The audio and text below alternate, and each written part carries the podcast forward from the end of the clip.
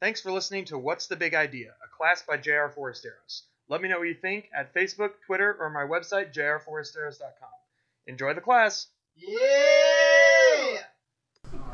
Curious, how many of you, if given the chance, would go to space? Oh, good. About how, how many of you? There's no way, under no circumstances. Okay, interesting, interesting. Uh, also, I'm curious. We'll come back to this very end, but how many of you have seen Gravity, the film that's just been out, that's up for Best Picture? Only a few of you. Okay, interesting. Um, that was like my dream come true. That movie because I've I've been in love with space since I was a very little kid. So, uh, getting to if you see it. if you see it big enough, it sort of feels like you're there, except you're not weightless. So, um, okay, so good. Let's let's talk a little bit about what we did last week and the homework that you had. Um, so we we talked last week specifically about the symbol of the sea that we find in the Bible, um, and we t- we talked about how the sea represented for uh, lots of ancient peoples, lots of ancient cultures like the Canaanites, like the Babylonians, even like the Egyptians. The sea represented uh, basically hostility towards life. You know, it was it was it was death. It was fear. It was something that was terrifying, and it was often embodied, you know, as some kind of a giant sea monster, or even like a god or a goddess. So, you know, in Greek mythology, it's Poseidon, right? We talked about Tiamat last week, and and Yam in, in Babylonian and Canaanite mythology. And in all of these stories that we have that were surrounding the people of Israel, uh, the world came about through battle, right? Through combat. The, the champion god of whatever culture you were a part of, again, the Canaanites, the Babylonians, or the Egyptians, or whoever, actually did battle against the sea and defeated the sea, and that was how that was how the world was created. And so all of these cultures were founded on this story, that reality, that life itself was a byproduct of combat and that that even continued existence relied on power and on combat from uh, you know among the gods. And so uh, we looked and we, we compared that to the biblical story, which says that no, in fact, there's just one God, and this God called the universe into being. Uh, didn't didn't combat it into being. He called it into being. Right? It was divine invitation. Let there be light. Let there be earth. Let there be life. And and there was. And so we, we talked a little bit last week at the end about how different the biblical story was. That instead of combat, there was this divine invitation to live. So, what we're going to do this week, uh, well, actually, sorry, I need to go through. So, what I want to do, uh, those of you who did your homework, I know some of you weren't here last week and may not have gotten a chance to get the handouts, but I gave you four passages in the Old Testament where the sea is mentioned in a pretty major way. It's talked about in some of the ways that we were looking at. So we're not going to spend time to read through all of them. I'm going to assume that you did that on your own. But I'm curious what stuck out to you as you worked through that homework. Was there any anything that was particularly interesting or surprising to you? Uh, anything that you kind of had an aha moment about, or anything that was confusing? Um Psalm 29, um, where it says he destroys the forest. Uh huh. I didn't really get that. Okay, so this is uh, in Psalm 29. This is the only place I'm going to probably do this, but this was in uh, verse 5. It says, The voice of the Lord splits the mighty cedars, the Lord shatters the cedars of Lebanon. Uh, nine. Oh, and in 9? Oh, the voice of the Lord twists mighty oaks and strips the forest bare. Okay, so Anyone have any idea what that might be referencing? What kind? Yeah, tornadoes, hurricanes. In fact, the voice of the Lord is a way that a lot of ancient peoples referred to a particular natural phenomenon. Anyone want to guess what it is? Wind. No. Lightning? Well, very, very close to lightning. Thunder. Thunder, mm-hmm. right? Thunder. And so when it says the voice of the Lord splits the cedars, that's what we're looking at is this, you know, lightning strikes and thunder and all of this kind of stuff. Um, and then a little bit later, you have even the sense of, again, in the ancient world, there was no, I mean, they didn't have any concept of high pressure and low pressure systems and, you know, things moving around and all. Like, if there was a storm, it was from God. Or if you, again, if you were in a not in a polytheistic culture, it was from a particular god, and it might even be some other god attacking your. I mean, there's you know you can imagine all the different explanations they might have for these things. So um, acts of God. Yeah, acts of God. Yeah, in our insurance policies. That's right, acts of God. So does that, does that help? Okay. Anything else that struck stuck you? Still a mindset today, though. Sure. In some ways, because I know growing up, we used to, as kids, kind of sit out in the lightning of thunderstorm. We'd be on the porch and we'd be talking. We're like, "What do you think God's trying to say today? Mm-hmm. Do you think He's?" I mean, it was just a conversation. It was just what we talked about, and I don't know where the idea came from. I mean, we always went to church, but I don't know why it was in my head that this is one of the ways God speaks. Mhm. But it was, you know. Good. Yeah, and that is still, you know, it's interesting your point that it is still sort of in our culture to a degree, but there's a I think most of us at least practice differently, understanding that God's not like up in heaven pushing the, the lightning Right. button, you know, like throwing bolts down, or you know, you're in that picture that people have of Zeus, right, holding the lightning bolts and throwing them. I mean, that's an ancient person very literally held to those kinds of ideas. Whereas more today, we would maybe say, okay, so we can look at this natural phenomenon, but it's a natural phenomenon, and we're going to ask, is God speaking through this naturally occurring thing? Not, again, is God up in heaven actually, you know, Right. Pulling the lever, levers that cause storms or, or whatever. Um, I think Job was a good representation for the upcoming creation evolution. Yeah, right. I, I thought that would be that's good. yeah, the discussion of the Leviathan there in Job. Yeah, you know, for a creationist, you know, where were you when I laid the foundations? Who marked off its dimensions? Who measured them? You know, who laid the cornerstones, the footings? God is telling us He is Creator God. Mhm. Yeah, I love that. Good. And what's interesting to note in the Job passage, for those of you who read it, is there's still this idea of a three tiered universe represented in Job, right? With the foundations of the earth and the gates of the sea and all of that. Um, but in that particular context, God is still affirming, I am the creator.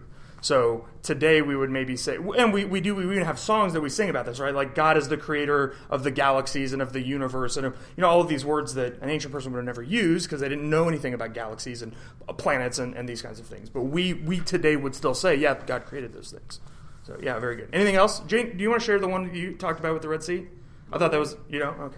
Um, but you know, in Exodus 15, it says, um, I thought it odd. Again, you know, they, they sit here in Exodus 15 and they have thousands of adjectives for Christ majestic, powerful, this, this, and this. He's going to take care of us. He's going to make our enemies stop when we walk by. They're going to, you know, look at us and da da da. And then they turn right around and complain when God sends them manna and complain and not look to Him you know, and they're they're 40 years later, they're still wondering because they can't control, hmm you know, who are they loyal to? Right. Right. I just that was just, you know, just kind of Good. Good. Anyone else? Any other Jonah- thoughts, the insights? Jonah's story even touched on that too. When they were on the boat and whose God was upset, they were praying to everybody else's God. Anyone they could think of. Yeah. Right? Just try it. So they weren't even loyal to their own gods. Yeah.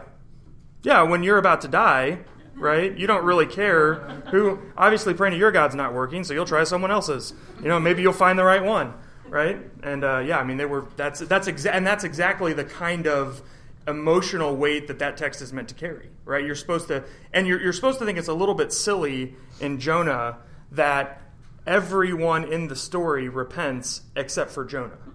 You know, these all these pagan sailors that are praying to every bajillion different god they can think of, when they find out who's causing this, immediately, without any hesitation, they repent and pray. The Ninevites, as soon as they hear the um, uh, the judgment, the Ninevites, which again they're like the biggest, baddest guys in the world at that time. They're like a, you know the way we would think about like Al Qaeda or something like that here, right? As soon as soon as they hear a four word sermon, you know, you have forty days until you're destroyed. That's the whole message. They repent. Jonah still doesn't. You know, even God, once the Ninevites repent, decides not to destroy them because they repented. And even, even after God changes the plan, Jonah still won't change. Wasn't he afraid? Uh, no, actually, in, in chapter 4, it says he was angry. But I don't. I know. I know he was. But how can you not be afraid? We're talking God here, who can do whatever, and you're going to go against him. That well, and that angel, that's that's so- that's exactly the emotional. That's what you're supposed to feel. You're supposed to be like, really, dude, really, like your hatred for these people is so strong that you would disobey God after He throws a storm at you, saves you with the fish. I mean, go through all the things that God does to Jonah in that story, and even at the end, He still like won't give up His hatred of Nineveh.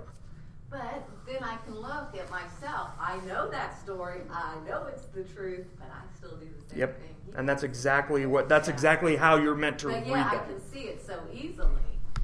and you see how foolish it is, It is, when it's in someone else. Still do it. Yeah, when it's me, it Yeah. makes total sense. You know, but any other people, it's clearly foolish, right? Yeah, that's exa- good. God shows His power through the sea. Yep. That the sea obeys every command. He didn't Mhm. just show it to the believers; He showed it to Yep. the non-believers. To everyone. Showed it to everybody. hmm He's. I mean, the Bible's very clear. He's not willing that any should perish, Right. but that all should come to Even pagan sailors and Ninevites. pagan sailors. I So good. All right. So good about last week. Feeling feeling stable. Okay. So what we're gonna do this week. Uh, this this is the stuff that I was the most excited about to do in this class, which is we're going to be looking at our culture today. We're going to spend most of our time tonight looking at texts and movies and TV shows and stuff like that, songs that are being put out today. And what we're going to do is basically the same thing we did when we looked at the Babylonian and the Canaanite myths. We're going to ask, what story are they telling? What message are they communicating? Um, and spoiler alert, it's not going to be one that biblically we agree with, right? Just like in, in the Bible itself, it disagreed with the story of combat creation, right, that, that was being told. And so we're going to look and we're going to practice identifying this story in these different places today. Uh, I'm going to give you an overview of it first. That's what timeline's for. Um, but then we're going to go into looking at what, uh, how that shows up um, because by the time we get to the end of the timeline, you're going to think it's like a really dry, boring academic discussion, and you're going to kind of be rolling your eyes, being like, "Who cares about any of this?" And then we'll look. Then we'll see. Well, here it is in a movie. Here it is in a TV show. Here it is in some songs. And then what we'll see is that people in our culture are hearing this story over and over and over and over, probably like a few dozen times a day or more, depending on how much TV and songs they listen to and stuff like that. And they don't. No one. No one even knows it because no one's paying attention. You know, most of us don't pay attention to the media that we're consuming and to the message that's in the media that we're consuming. So we're going to practice identifying that tonight, and then at the end we're going to come back and say, okay, so if this is the story that is being told in our culture, uh, what does the Bible have to say about that story, and how can we as Christians have a healthy, constructive dialogue with that point of view? Does that make sense? Okay, so that's what we're going to. So let's dive in. All right, we're going to go on a whirlwind tour of Western history, grossly oversimplified, which is the best way to do it very quickly. Uh, and you can guess what all my pictures are. Uh, so let's start back in the 1500s ish. Uh, this is a big, big, big shift in Western culture that we now today call the Enlightenment, which is obviously uh, a clue that we think it was a really good thing right? Um, so the Enlightenment was a, a, turn in every sphere of culture, in government, in arts and entertainment, all those things we looked at last week. And it was a focus on the human person and on our ability as people to discover things, to figure things out, to, uh, to advance the world, all kinds of stuff. Uh, one of the biggest gifts of the Enlightenment was the scientific method, which I'm sure all of us probably had to learn in school, right? Which is where you have a question, so you formulate a hypothesis, which is a possible answer to that question, right? Then you design an experiment to test that hypothesis. Then, once you've tested that hypothesis, it proves it either true or false, and your experiment should be repeatable so that you can test it a few times, develop some theories and laws out of that, right? I mean, everyone's familiar with this, right? What the scientific method enabled us to do was begin to un- understand the natural world.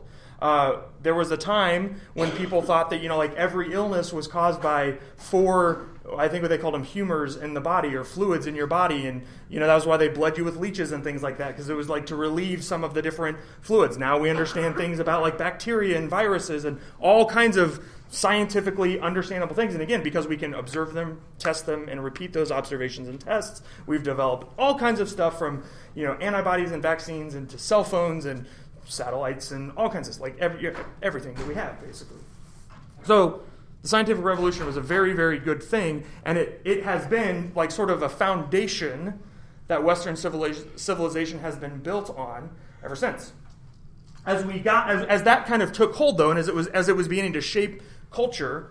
Uh, we had a lot of philosophers who were starting to wonder about the nature of reality. And there was one particularly famous philosopher named Rene Descartes, He's a French guy. You've probably heard of him before. Uh, and Descartes wondered how we can know things are true, right? Because we have this whole we have this whole uh, we have this whole system of proving things, right? Now we have a way to prove stuff, and the problem is like you can't prove God, right? You can't put God in a test tube and run tests on him and see if it's repeatable and observable. Um, God doesn't submit to our scientific inquiry like that. And so Descartes was like, well, I, I, don't, I don't know if there is a God or not. Like, I think there is. Descartes was a Christian, right? So he thought he, he felt, thought there was. But he was like, but I, I can doubt that, and I'm just not sure. So then he wondered, well, what can I be sure about? And he said, well, I, I actually can't be sure of the things that I sense because how many people have ever had their eyes play tricks on them, right? I mean, we all have had that experience where you thought something was there and oh, it turns out it wasn't, or you thought someone said your name and no one did. And so he's like, well, I can't really trust my five senses because they've proven to me to be shaky. So, so I can't trust my, my sensory input, and I, and I can't trust the things I just believe without being able to prove them. So, what can I trust? And the only thing that Descartes could not doubt was the fact that he was doubting. And so that, that became the foundation of his philosophy, and he coined a very famous Latin phrase, cogito ergo sum. I think, therefore I am. And what Descartes meant by that was the, the only thing that I know for certain is that I can think. And so, therefore, thinking is what makes me a, a being. Thinking is the most fundamental thing about me. And if you read all of Descartes' philosophy, he goes back and then proves God from the fact that he can think, and he has all kinds of other stuff. He, you know, he, sort of after he tears everything down, he builds it all back up. But it's all built on his own human ability to think. And so, human reason, which pairs very nicely with the scientific method, right? That's all based on our ability to logically assume things and, and understand them, became the foundation of what became called modernity or modern culture. It was all based on our ability to think, all based on our ability to reason and logic. Okay? Now, you fast forward a few hundred years, by the time you get to the 1800s, we've had the Industrial Revolution. You know, we've had incredible breakthroughs in science and medicine, all kinds of new technologies. You know, the telegraph is this newfangled thing that lets people on completely opposite sides of the country communicate nearly instantaneously, you guys. Phenomenal. The world's getting incredibly small. We've expanded all over the globe. There's no there there are no uncharted seas anymore. You know, there are no places where we have to write on the map here there be monsters because we just didn't know what was there, right? Uh, and so, so by the 1800s, the people who are looking forward are predicting a new golden age of humanity. They're saying we are on the cusp of eradicating disease. We are on the cusp of curing death. We are on the cusp of never having to work again because our technology is progressing at such lightning fast pace that, that, that basically the 20th century you know, is going to be the first golden age of humanity. Yeah, everyone's already laughing because you know what happened next, right? So I want to talk about what happened in 1912. Because this was the first, there were already some cracks beginning to form back in the 1800s. There were some philosophers going, eh, I don't know about all of this. But most, most regular people like us, they were not, they were, they were like, yeah, 20th century is going to be the best. And then in 1912, someone in England built a ship, a big boat, and it was so, it, it, was the pinnacle of human achievement. It was the pinnacle of technological advancement. The pinnacle, it was the best thing human reason could produce. And the builder was so confident of this that he boasted famously, even God himself could not sink this ship. So it set out from Liverpool, England, bound for New York on its inaugural voyage. And four days after it left port, it struck an iceberg in the middle of the night in April, and it sank in less than three hours. And that rocked the world. Because all of a sudden, maybe we weren't as smart as we thought we were. I mean, we were real confident that this boat was unsinkable, that we could set out on that sea which had been for so many eons the bane of human existence. Right? And we had finally conquered it. Even the gods could not sink this ship. And then actually it sank really fast and killed a bunch of people. So that was the first that was the first major warning sign for, for most of the culture that things weren't as good as we thought they were. And then of course just a few years later, the world was engulfed in a war unlike any that anyone had ever seen. And the technological advancements that had brought us to the cusp of a new golden age actually made this war much, much, much deadlier than any war that anyone had ever fought. We had airplanes that could drop bombs now. We had gas that could kill hundreds of people in one, you know, in one setting. We had new guns that could fire incredibly rapidly. And so all of a sudden, the 20th century isn't starting out so well. So we come out of the First World War, and, you know, for the ones that won, it was pretty good, right? The economy was growing and things like that until October, October 1929, the stock market crashed. Big, bad, And all of a sudden, the entire world was in a crippling global depression. And then, by the time we were about to get out of that, World War II happened, directly basically because of the fallout from World War I. Again, engulfing the world in a massive war that was worse than the First Great War. And in that one, we saw that not only were we, you know, really, really good at killing each other's soldiers, but an entire nation of people had set out to systematically eradicate other groups of people. Now we're halfway through the century at this point, and so far, this has been the most devastating century to human life that has ever been. And it only, I mean, you, you, guys know, right? It only gets worse. By the time, particularly in this country, we get to the 60s, we're getting the civil rights movement, we're getting the sexual revolution that's calling into question all kinds of things about right and wrong and morality and who, who really knows what counts as good and bad, and, and, and all kinds of cultural institutions like, like marriage is a big one we're being called into question, right? Um, we also got into Vietnam at that point, which is massively detrimental to the public trust in our institutions, particularly the government. You had the assassination of John F. Kennedy, which rocked our collective national conscience, right? It made us feel incredibly uh, exposed and dangerous uh, and endangered, right? Then by the time you get to the 70s, with the 70s all the way through the 90s, you have you know Nixon's impeachment. You have all kinds of church scandals where you have very high-profile church leaders getting caught in all sorts of pretty disgusting sexual scandals and things like that. You have the Clinton scandal in the 90s. You have just thing after thing after thing after thing that's undermining the idea that we are any better off than we ever were. And then, of course, by the time you get to the beginning of the 21st century, it starts out with 9 11. And that gets us about to where we are here. And so, sorry to bring you all down, right? But I want you to see that, that track of we were so sure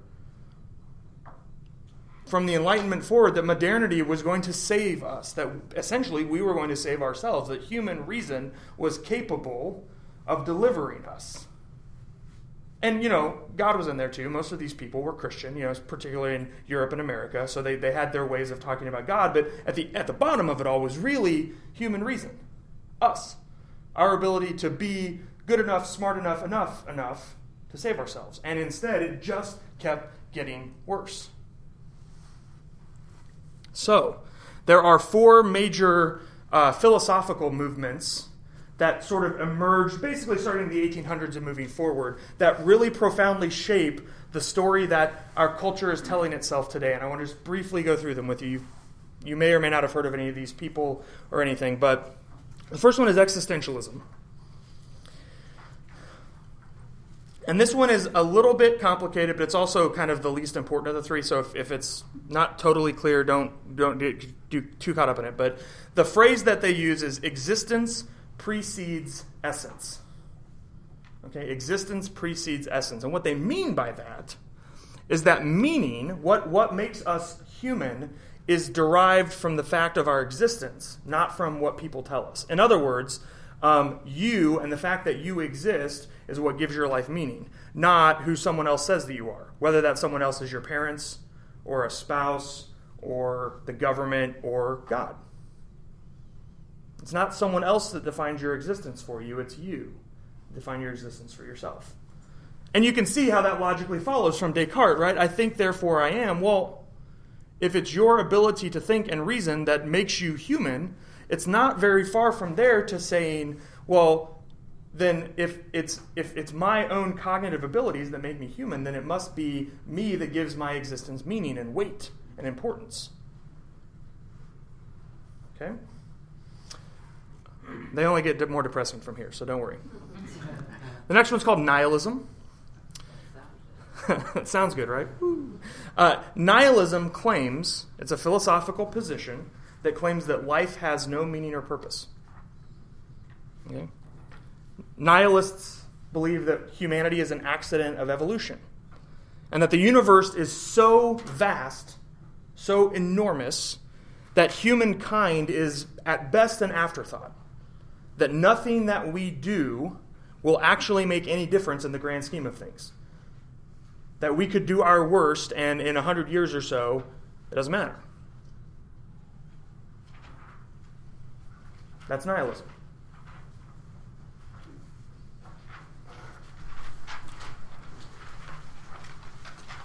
Absurdism, then.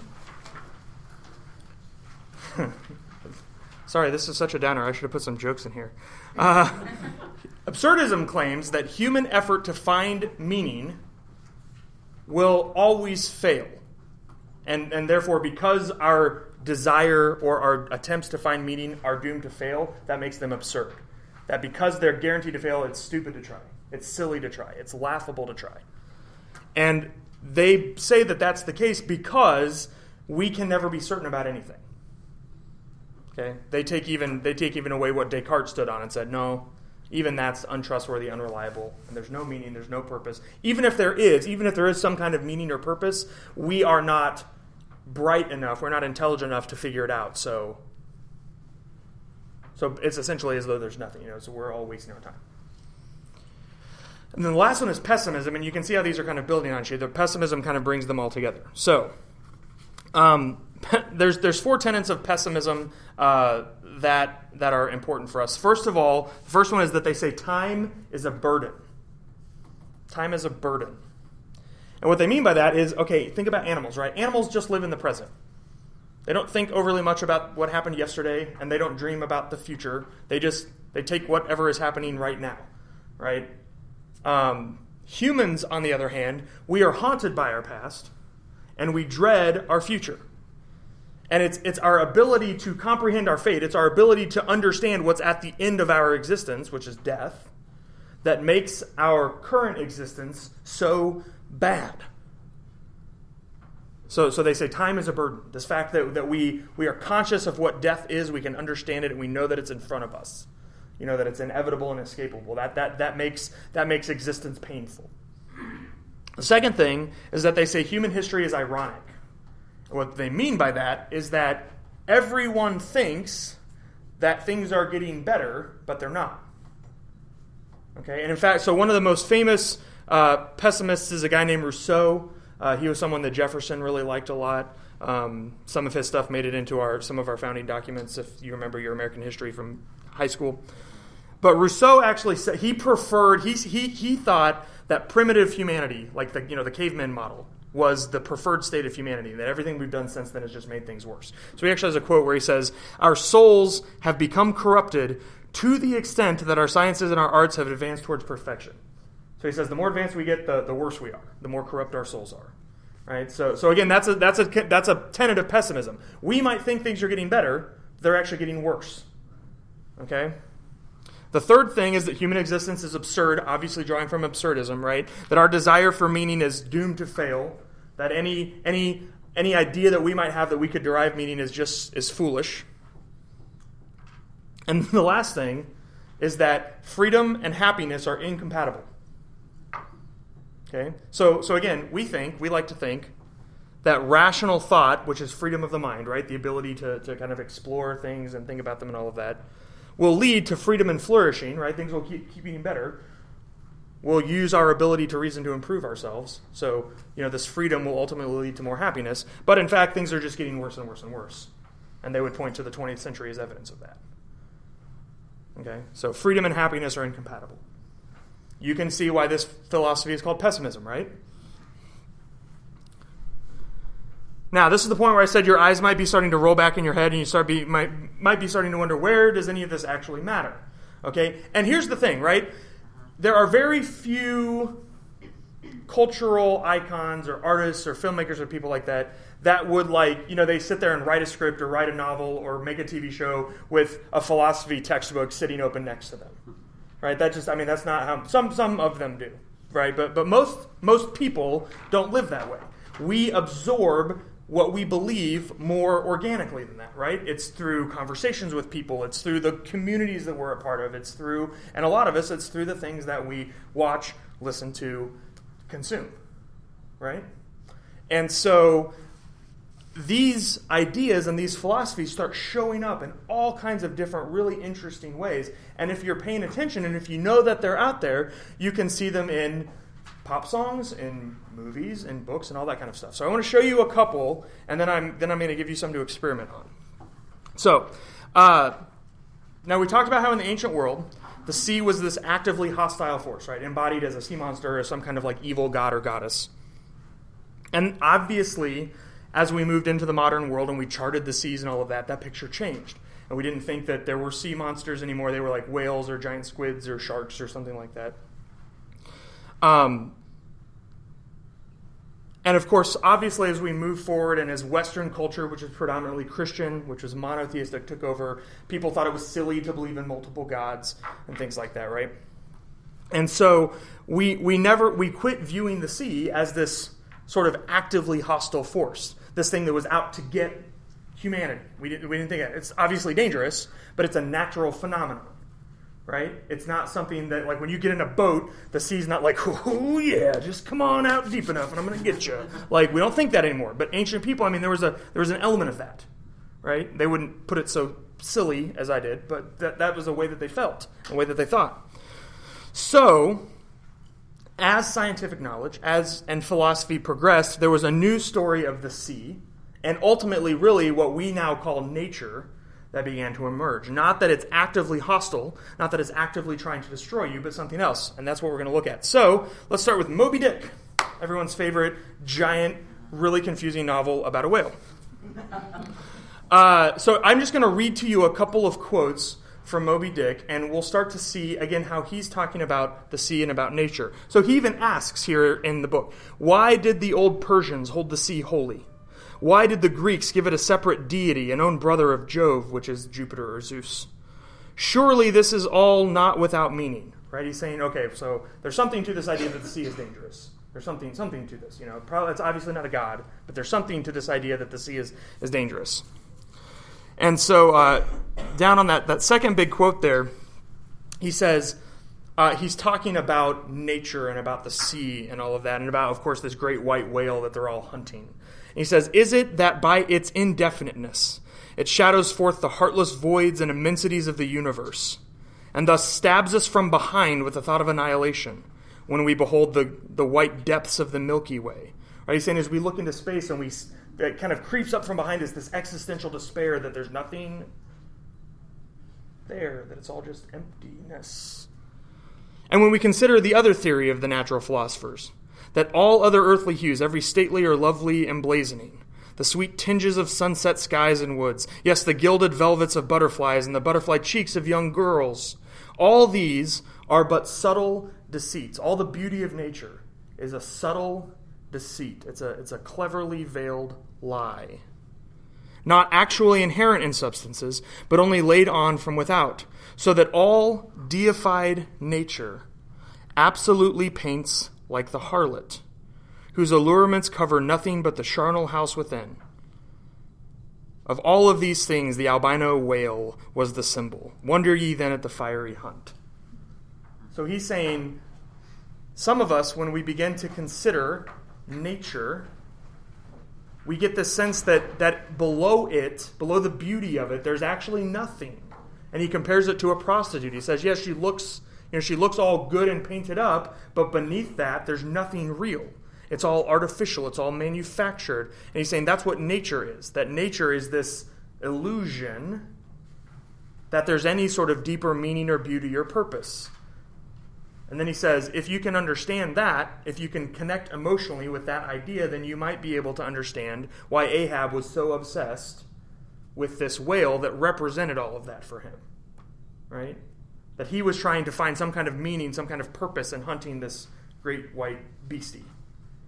Okay, and that's like that's two paragraphs out of a multi-bajillion page book. But if any of you have read Moby Dick, you know that that's like that's what they keep coming back to is that Ahab has this irrational obsession with this whale, right? And and and Ichabod or Ishmael, sorry, got my novels mixed up. Ishmael is saying that what this represented for him was this fear that there is nothing else. And he thought that if somehow he could tame this untamable beast, if he could vanquish this unkillable foe, then maybe he could wrest some meaning out of his life. And of course, well, maybe you don't know how Moby Dick ends, but not well. So that's a really interesting statement where in the in the novel Moby Dick the, the object of their hunt is painted as this, this quest for meaning, and it does not end with them finding meaning. It ends with death and destruction. Yeah. I, I'm sorry, I'm making all kinds of faces, not because I don't agree with you, but I'm thinking completely different. Yes. Oh, I- go ahead. Okay. Yes, I understand what you're saying. Yeah. But couldn't he be looking for God? Oh, absolutely. Resembles this great God. Yeah. But really, it's the ocean, the power of the Mhm. sea, the violence, the calm, Mhm. the still, the storm that rocks him. And ultimately, I mean, yes. And yet, we're looking for God. We want this tangible item to be, and yet it is surrounded by us and so powerful we can't even fathom the depths, strengths. hmm Yeah, what's interesting about what's interesting about reading Moby Dick that way then is that ultimately still it ends with death and destruction. And so there's this uh, if there is a God, it's not a personal, personable God. It's not a uh, it's not a God you would want to pray to. It's not a God that you would want to embrace. You know, it's this cruel, cold, heartless. Right. Um, the anger, like yeah, yeah. so angry that Yeah. there's not this beautiful story that Yeah. he was hoping exactly. Yeah. or he, he was told. hmm and just proving to himself that his own soul means nothing. Yeah. Proving to himself. Yeah. Hence the despair, hence the anguish. Hence, so Nietzsche, who we're going to get to in a little bit, Nietzsche calls that exact moment when you're convinced that there is no one who loves you, that there is no light at the end of the tunnel or whatever, that ultimately all you have is death to look forward to. He calls that the void. And, and so you've probably heard the saying before be careful how long you look into the abyss because the abyss looks back into you. That's from Nietzsche. And he's talking about this idea of coming to the end of meaning and wondering whether or not there's anything else out there. And so, yeah, you see that. And again, what's interesting is, you know, Moby Dick came out in 1850, right? So it's still really early in this whole process. And so that's, I think that's why, you know, we're kind of kicking around. Well, there's lots of, there's obviously so much religious language and all of this stuff going on. Uh, I think Moby Dick would be a very different book if it had been written today because there's so, there would be so much less God talk, you know, it, really, you know, because I mean, that's, well, well, we'll get there. So, yeah, that's a, that's a great, great read of that text. Great comment. Any other thoughts about Moby Dick? Okay. Well, let's go to a movie called The Grey then. We're going we're gonna see basically the same theme, right? This idea of, of nature as hostile, but ultimately indifferent. So, in, how many of you have seen The Grey with Liam Neeson? Me and Steve? Okay, a couple. Oh, a few of us. Okay, all right. Like four of us. Good. So, you guys, everyone else. I was going to play a clip from it, but it has a lot of F bombs in it, so I decided to just tell you about it instead. Um, so, Liam Neeson uh, of Taken fame plays Ottway. That's his character's name. That's all. We don't know probably his last name. We don't know his first. Name just Ottway. And he's a man who flees to the most barren, hostile place on Earth, which is the Arctic Circle. Okay, it's the, it's the, it's the most terrible, uh, lifeless place. I mean that that there that there is right on on our on our planet. And his uh, he flees there. Uh, we find out through the course of the film that he flees there after the death of his wife. Okay, his, his wife has died, or you know, it's his girlfriend, or it's someone that he really loves. That's a woman. So. Um, she, she has died, and in his grief, he has fled to the Arctic. And his job there is to kill wolves to protect the, the workers at this oil pipeline. Okay, that's so his, he just goes out every day with a rifle and sits in the snow and watches for wolves and kills them. Uh, and so they're all about they're, they all get on a plane and they're headed back to civilization, and the plane crashes. And so he and five other survivors basically decide they have to set out for civilization. And early in the film, early after they've set out, they figure out that they're being pursued by this particular breed of wolf that's very large and very scary. Uh, and and Ottway tells them that the problem is that they're too close to the wolves' den. Like they have this range, you know, about a about a hundred mile range from their den that they'll hunt. And if they can just get outside of that circle, then they'll be okay. The wolves won't hunt them anymore. But you can probably imagine what happens, right? One by one, people are getting picked off. And it's in the middle of all of this, you know, as they're, as they're all going, Ottway has a moment of reflection. He's talking to one of the other guys, and he says, My dad, when he was a kid, he had this, this painting that was uh, framed and hanging up on his wall. And, uh, or it was a poem, sorry, not a painting. He's like, and I never really understood it. I still am not really sure that I understand it.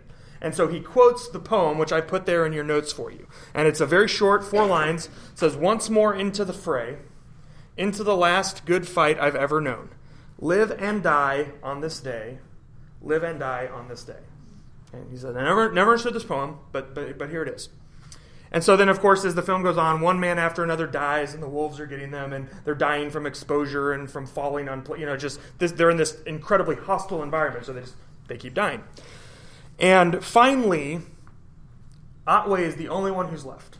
And there's actually this this really just terrible, terrible scene where he and the last guy are they are, are running from the wolves, and the, he the guy falls into the water. Okay, which again they're in the Arctic, so it's super cold, and he gets trapped under the water and he he's literally i mean there's a scene where the camera's showing and his his mouth is this far from the surface of the water but he's caught and he can't like he can't break the surface. And so he you know he dies this far from life. And it's just i mean it's it's and it very much you feel it as the viewer but so does ottway that this is the last straw. Like he he you know they keep they keep hoping and in fact one point one of the characters even says you know don't give up just around the river bend there could be a cabin or we might see a helicopter you know something some, something something good is going to happen any moment now. And all of us who've grown up in a culture where there are always happy endings to stories we know that's how it works right? Yeah it looks really bad and a few of the minor characters that you didn't really know very well died off already but the main guys are gonna make it and sure enough, they'll just they'll get her. you know you thought they were going to quit, but they decided not to, and they get around the corner and there is a cabin with smoke coming out of the chimney, you know, and barbecue on a fire out front or something. You know, that's that's that's how our stories work, right? I mean, we know that. And so instead, this guy dies, and Ottway has had it. And so he actually, and this guys, I'm telling you, when I was watching this movie, it totally floored me because rarely in a movie do you see prayer happen. Okay, and so, you know, it's not like I watch every movie expecting that. But in this film, at this moment, when he is completely at the end of his rope, he looks right up at the sky and talks directly to God. Now, it's not nice. I mentioned the F bombs already, right? Um, but it's, it's a very fascinating prayer. And I put it in here and I edited it out. Um, if, if you're offended by that, by the dashes, the F can stand for frog. I'm not going to read it out loud for you, but it's interesting that he is so angry, and what he's specifically asking for is rescue. He's, ba- he's actually at first demanding God, and I, I again, I didn't play the clip because it's lots of F words and stuff, but he's, he goes from demanding to pleading. By the time he gets halfway through the prayer, he says, "Just show me, you know, show me, and I'll believe in you till the day I die. I, I will. I'll, I'll do whatever you say." he's making all these promises, and then he sits there and waits for an answer. And again, I'm watching. I'm like, okay, so now a helicopter, right, or something, something. It's oh, like this is the part in the movie where that happens, and nothing happens. And so he says, "Fine, I'll do it myself." And he gets up and he walks and he's walking, and then um, all of a sudden he realizes that he's walked into the very middle of the wolf's den. And he looks around and there's carcasses, you know, of animals and bones and stuff all around him. And all of a sudden there are wolves that have come up over the ridge all around him. And he realizes that he's in the middle of the wolf's den. Instead of instead of getting to freedom, he's come right into the middle. And so he uh, he he puts he you know he takes out his wallet and he looks at the picture of his wife, you know, one last time, and he throws it on the ground. And then this is like the scene that everyone in the movie's all been waiting for because the alpha wolf is coming down and it's like the main one that's been tracking him the whole time. And so like he gets his knife in his hand and he you know gets these little like bottles of medicine in and breaks them off so he's like ready to fight. And then this it gets real close on his eyes. And he remembers as he's looking at the alpha wolf, you know, like eye to eye, and he's he's he remembers this poem. It cuts back for some reason to this poem from his dad and they they read it again. And it's it's the weirdest place to cut in a movie, right? Because like we're about like we're about to get the fight that we've been waiting the whole movie for, and so then it cuts back and it shows him you know getting all ready and bracing himself, and then it closes up on his eyes, and you hear the wolf growl, and then the movie's over. Yeah. And then you don't even see them fight. You assume that they did, right? And I'm telling you, when when anyone who's seen it, you can probably you were like, oh, what? And I tell you, when I was in the movie theater, people were mad. They were like, whoa! Like, you know, they felt like they got cheated out of the thing that they'd been waiting for. So, now you have a sense of the film. The thing that is interesting to ask then for us is to say, why did it end that way? Yeah, yeah, and that's exactly it, right? So so what the film what the film is doing is it's using the Arctic the same way we've been talking about the sea.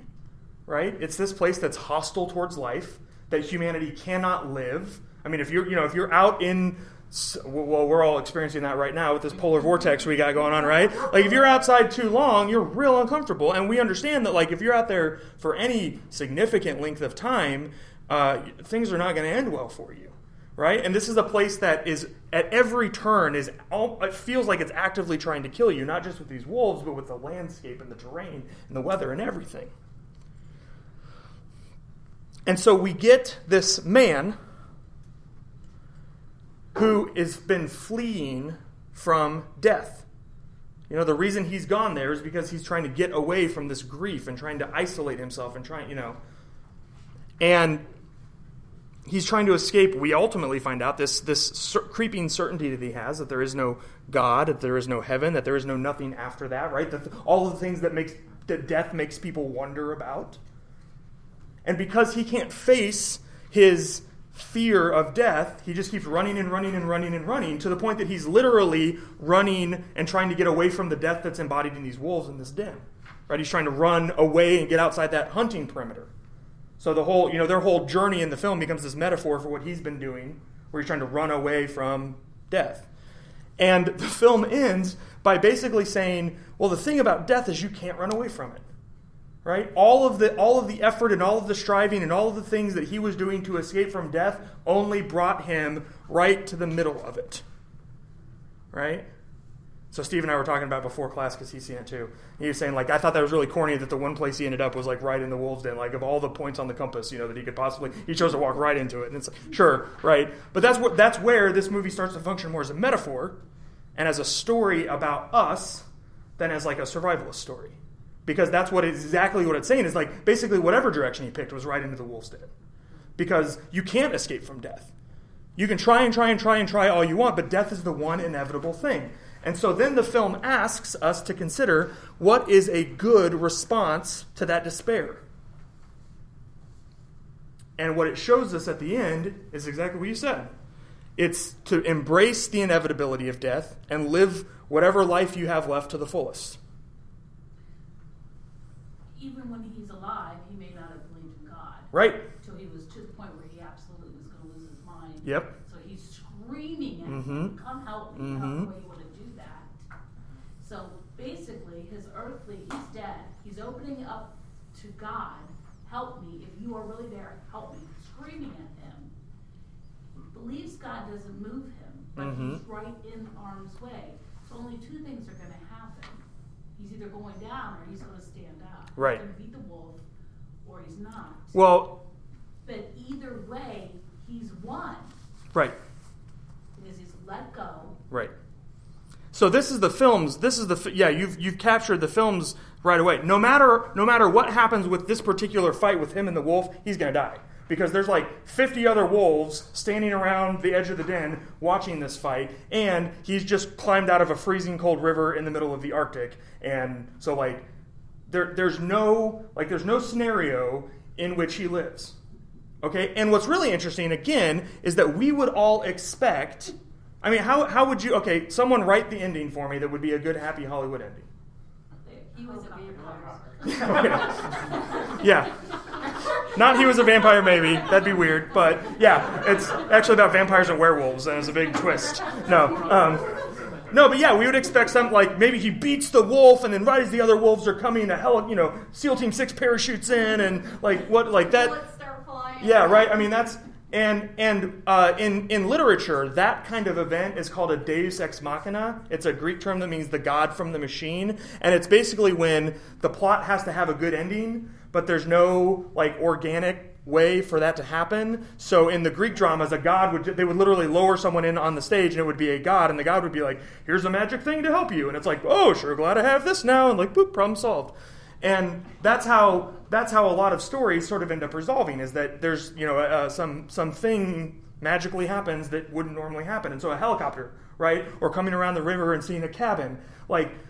And what the film is saying by not giving us that is that the film is saying there is no God. There is no one coming for you. There is no cabin around the bend. There's no helicopter coming in. There's no, you don't have any hope that this is going to end with you living. Death is inevitable and inescapable. You always end up in the wolf's den. That's what the film is saying. Right? There is, there is nothing coming from outside to help you. So all you can do is do the best with what you have. Now, if you think that's depressing, you're right. Okay? But that's that pessimism. Right? That's that we think things are getting better. We think we're getting away from the wolves, but we're not. We're actually it's actually getting worse. We're actually getting closer to the den. That's that's what that film embodies. That's the that's the message of the grey. And so pessimists and absurdists and all the nihilists and all of them, their best advice is eat, sleep, and be or eat, drink, and be merry because tomorrow we die. Right? There is no larger meaning. There is no larger purpose. You can't escape this ride that we're all on. So you might as well have a good time. And probably, you know, try not to hurt anyone else while you're doing it because that's, I guess, it's bad. That, do you, do you, I mean, can you understand that message? Can you see? I mean, if you haven't seen The Grey, it might be a little bit harder to connect the dots. But It is not, in some ways, to me, understandable for the simple fact that everyone who's lived and has had a mind to be able to think on things of, of just life, there is, they know in themselves there is a void in their life that until they discover who Christ is, that void just cannot be filled. Mhm. You can do everything in your power to fill it with philosophy, you can fill it with whatever the world has to offer, but you are never going to be satisfied because the only satisfaction in real, true living is knowing who your Mhm. Creator is. Exactly. so the the what what Janie's saying is, you know, talking about how there is a that void that is in us is something that's meant to be filled by God. Exactly. What a lot of these philosophers would say is that void is all there is. And you're jumping ahead of me to where we talk about the biblical response. No, it's okay. But I mean, that's like, you know, it's important to listen and to see where where in our po- again, The Grey came out in movie theaters and had Liam Neeson in it, so a bunch of people went and saw it. And they probably didn't think twice about it. How it was, you know, meditating on existential despair and the inevitability of death, like you know. But it was. I mean, that was that was in the film, and so they consumed that message, whether they whether they consciously got that or not, right? So here's what I want you to do. Um, I'm going to give you a, about probably about ten minutes. I'm div- uh, so we got four groups. Got the, the two tables here, two tables in the back back there, two tables back there, two tables up here. I, I, I got a few different passages. I try to be I tried to be as varied as possible with this and give you a bunch of different examples from a bunch of different places. Um, so what I want you to do is read. I'm going to assign you each a passage, uh, and then I want you to spend a few minutes in your group, read it together, and then um, there's some questions there at the top. Uh, first of all, what's the basic message of the passage? So, you know, talk that out amongst yourselves. Two, where do you see that cynicism or that pessimism or that despair at work in this passage? Can you identify it? Can you highlight it? Can you, you know, explain it? Three, how does that message make you feel? Just, just respond emotionally to it. Okay, don't, don't try to correct it yet. Don't try to, to talk around it. Just say, you know what, when I hear this message, it makes me feel this way, you know, and use a few adjectives. Try not, to, I mean, sad. Duh, we're all sad right now, right? Because we've been depressing you guys for an hour so far. So, but you know, like r- really try to get in there and say, I feel this, I feel this. You know, this is this is kind of how it's making me, you know, this is how I'm reacting to it. And then, have you encountered this message that's in this passage you're going to work on in any other places? In some people that you've talked to, maybe, or in another media or another story that you can think of? Just all we're working on right now is identifying it. Can you can you find it? Can you identify it, and then can you talk about it? So the first passage is from is from Nietzsche. It's uh, he's retelling the myth of Pandora. The second one is a quote from Douglas Adams, who is an author. He wrote the Hitchhiker's Guide to the Galaxy series. Uh, he was an atheist, and the quote is actually him. It's it's Richard Dawkins, who's a very prominent atheist thinker today, a writer and stuff like that. And Richard Dawkins was quoting Douglas Adams at Douglas Adams' funeral.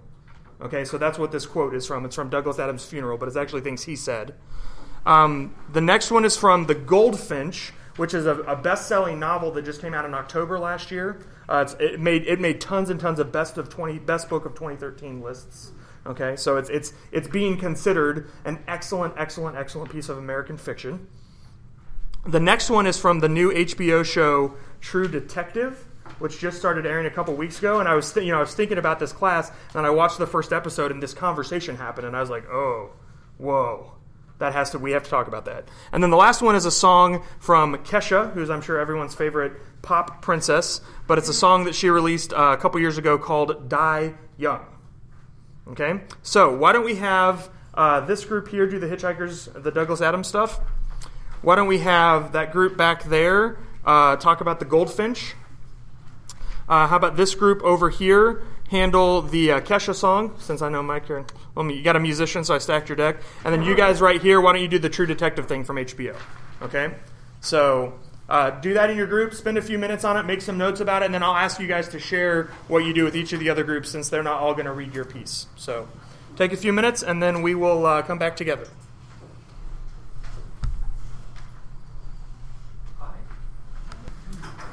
Tell us uh, we'll start over here with douglas adams. Tell us tell us just very briefly kind of the, the main point of that uh, and then a little bit about how your group responded to it. Um, you, you all are taking these handouts with you. You can look through the other ones that you didn't get to on your own uh, and kind of listen to what the group said about them but uh, go ahead douglas adams group. Life is fleeting and after that there's nothing. Okay. Okay good. And what did you guys do with that? Anything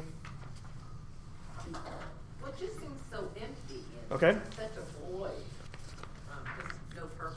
okay Is how it felt. the character in it didn't realize that there was nothing to it he thought he was important and there was everything around was for his benefit Yeah. when it turned out that he was just insignificant Good. Yeah, and you'll actually hear this a lot from a lot of different atheist thinkers.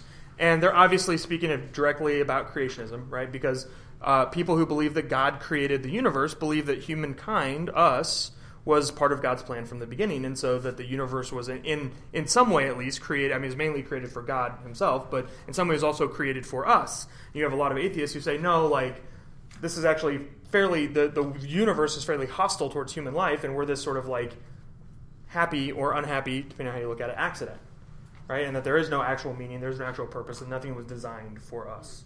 So yeah, you get that really in, in Adam's quote, and of course that's why Richard Dawkins was quoting it in the first place. So good. How about the goldfinch? Want to talk about that?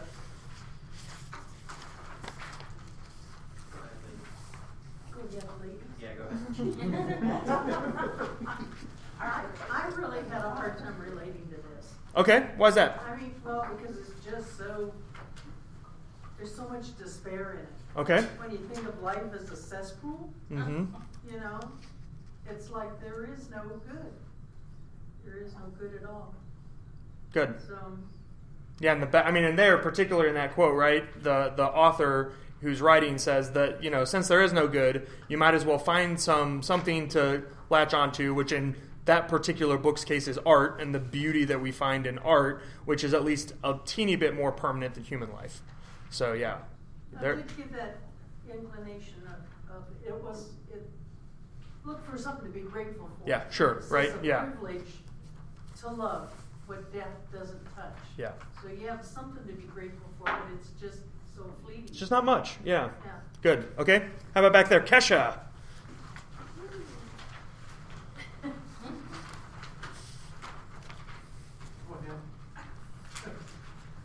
We thought it was bad. Next. Well, I mean, what was what was the basic message of the song? You only live once. You party like you're going to die, or what's the way to say? Said a hundred times. Live hard, die young. Yeah. Because We're gonna die. We're gonna die tomorrow, or we're gonna. We're gonna die We're gonna young. die young. Yep. No point. So do whatever you want to. yeah, okay, good. And how about up here, True Detective? Life has no purpose. Life has no purpose, No hope. no hope. I think someone said Rust needs help. yeah, well, good. Okay, now, what I want to do, you, you have some examples of this, and I promise you, if you look other places, it's all over the place, right? I want to go through, uh, and we're going to have to do this relatively briefly, but uh, you can spend some more time on these over the next week. But some some clear biblical responses to the kinds of attitudes that we've seen tonight. So, first of all, um, on doubting and questioning God, I put in here the beginning part of Psalm 22. Um, this is the psalm that Jesus quotes when he is on the cross, and it begins, My God, my God, why have you abandoned me? or forsaken me if you're into the New King James, right? Why are you so far away when I groan for help? Every day I call to you, my God, but you do not answer. Every night you hear my voice, but I find no relief.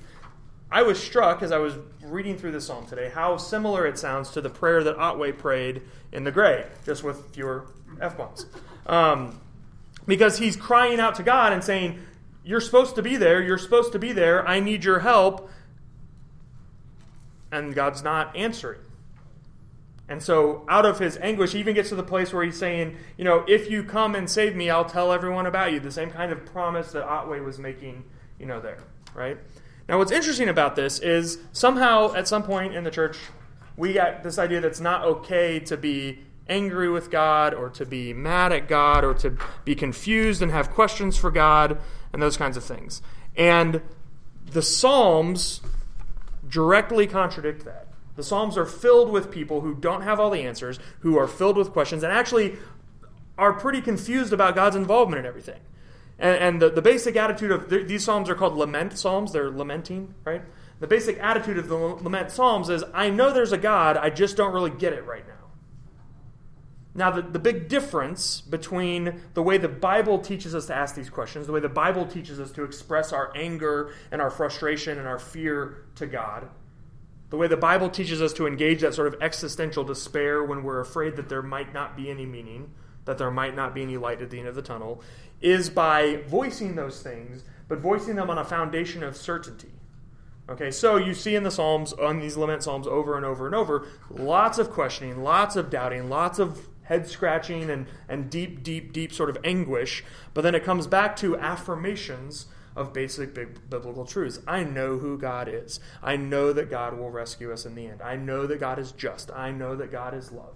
You know, these kinds of. So, even though I don't understand it right now, I'm going to continue to affirm these things. And it's an affirmation in spite of uh, doubt and disbelief.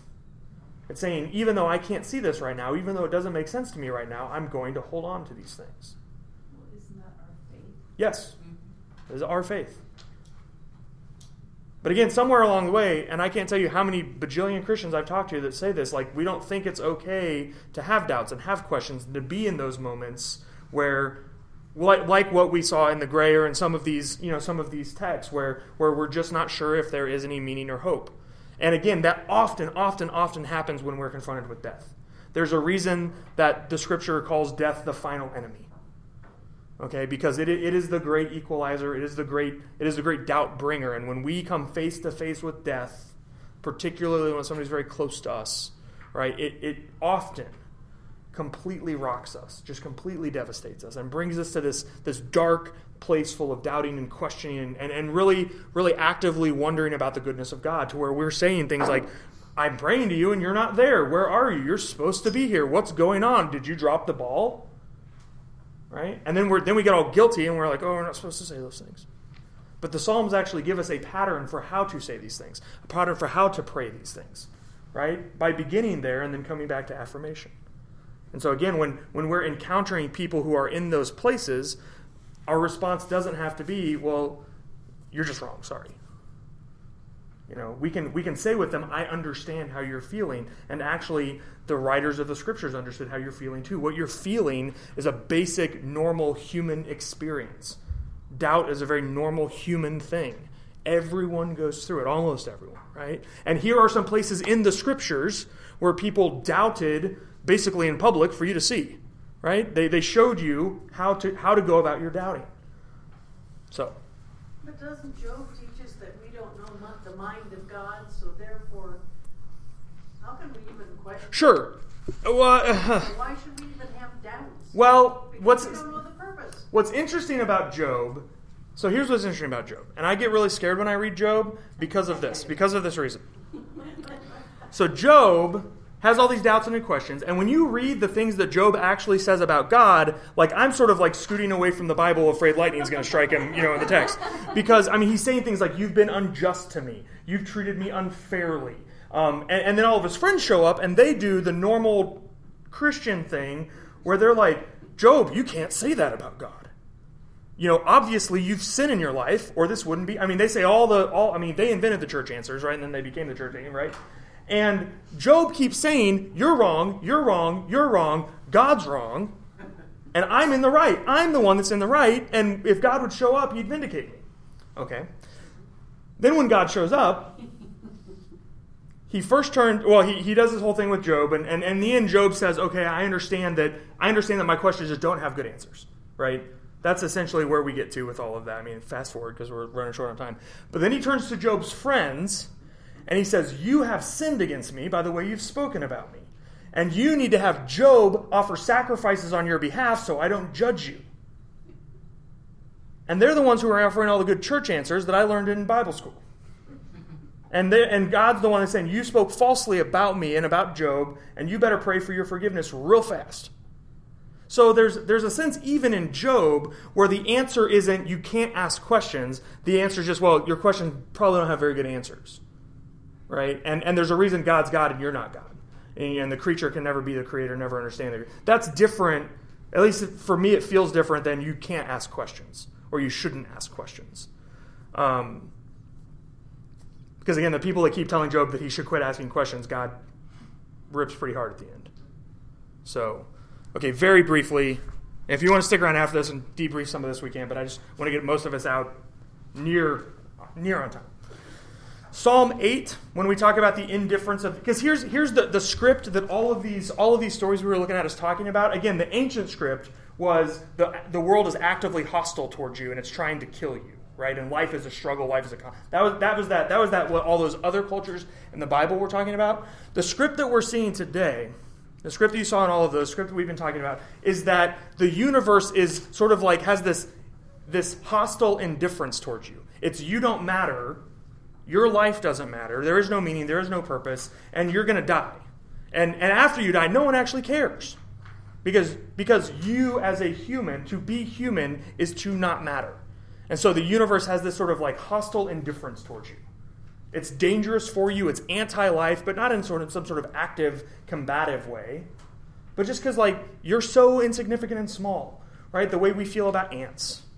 Right? It's like who how many how many ants can you name? None because they don't matter and they're gross.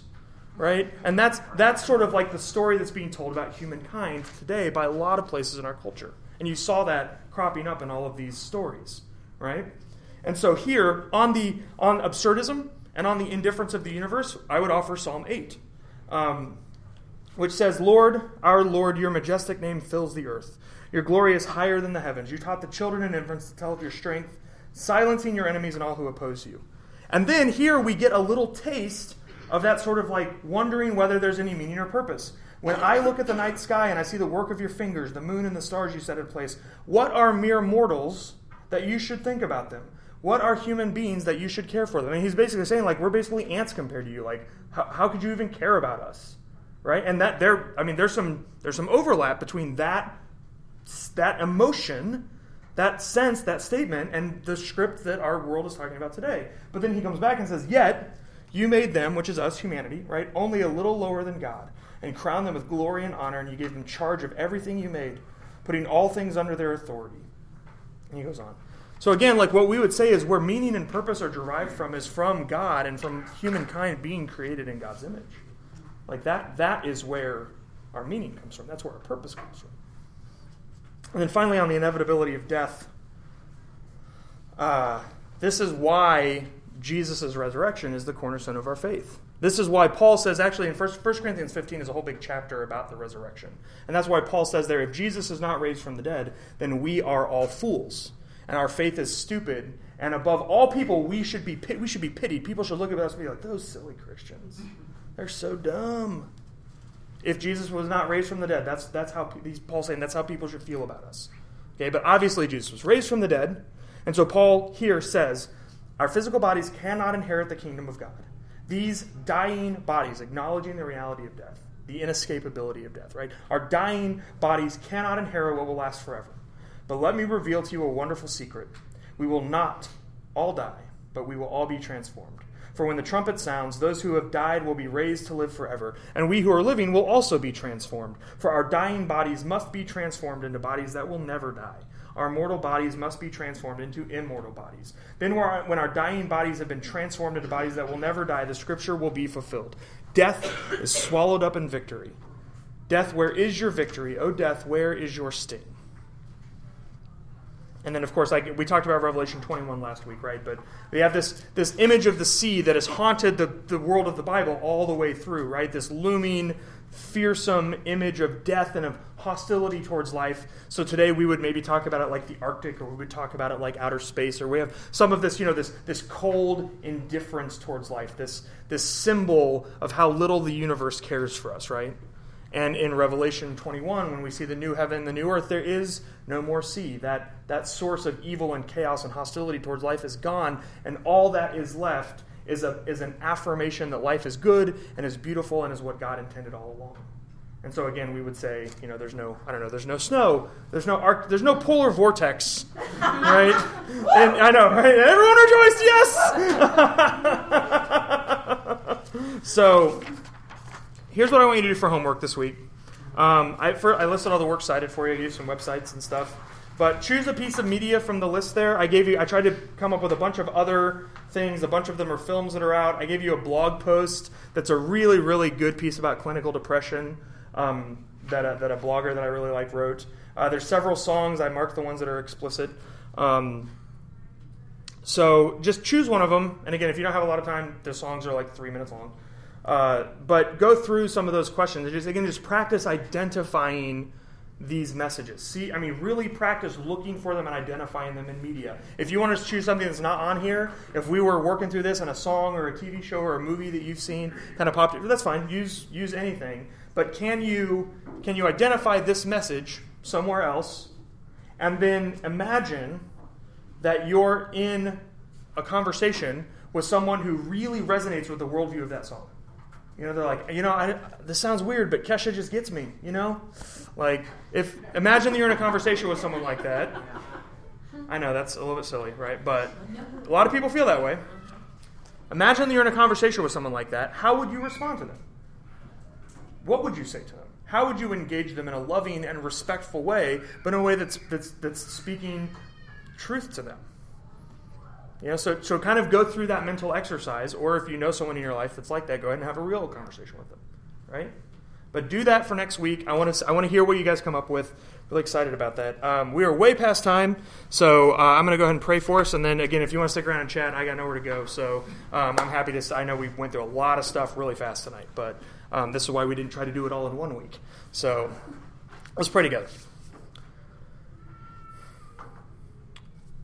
God, it's really easy to get uh, discouraged and depressed when you look at uh, the the messages that, that are in our culture of the, these these despair. Uh, and I think, as, as someone said tonight, they're they're just kind of icky. They're really uh, they're things that, that we sort of rebel against naturally when we come in contact with them. But help us help us to see that these are messages that people that we love are absorbing Help us to see that these are messages that are resonating with people that we deeply care about and that ultimately you deeply care about. And help us as we read the scriptures and we, we find the hope that you wrote in there so long ago that is still relevant and speaking to us today. Help us to be able to be bridge builders for those people in our lives. That we can connect the beauty and the truth and the power of your holy scriptures to the, the, the rotten messages that they're receiving today, that, that, are filling them today. And ultimately, may we become for them a light that they could see and hope and love and know that they are seen and loved by you. Uh, ultimately, we want to engage these, these stories and these movies and these songs not because they have any sort of um, you know value for us necessarily, but because people we love care about them and, and, and we love those people and we want to be able to speak truth to them and we want to be able to explain and show who you are in a way that, that they can understand. So help us to be good, faithful pictures of you. Help us to incarnate your love to the people who are in our lives. And may everything that we've been talking about for the last couple of weeks uh, give us a good foundation for doing that. Uh, we love you a lot. We're so grateful for the opportunity that we've had to gather. And we pray all of these things in the name of your Son, Jesus. All right, thanks, everyone. We will see you all next week.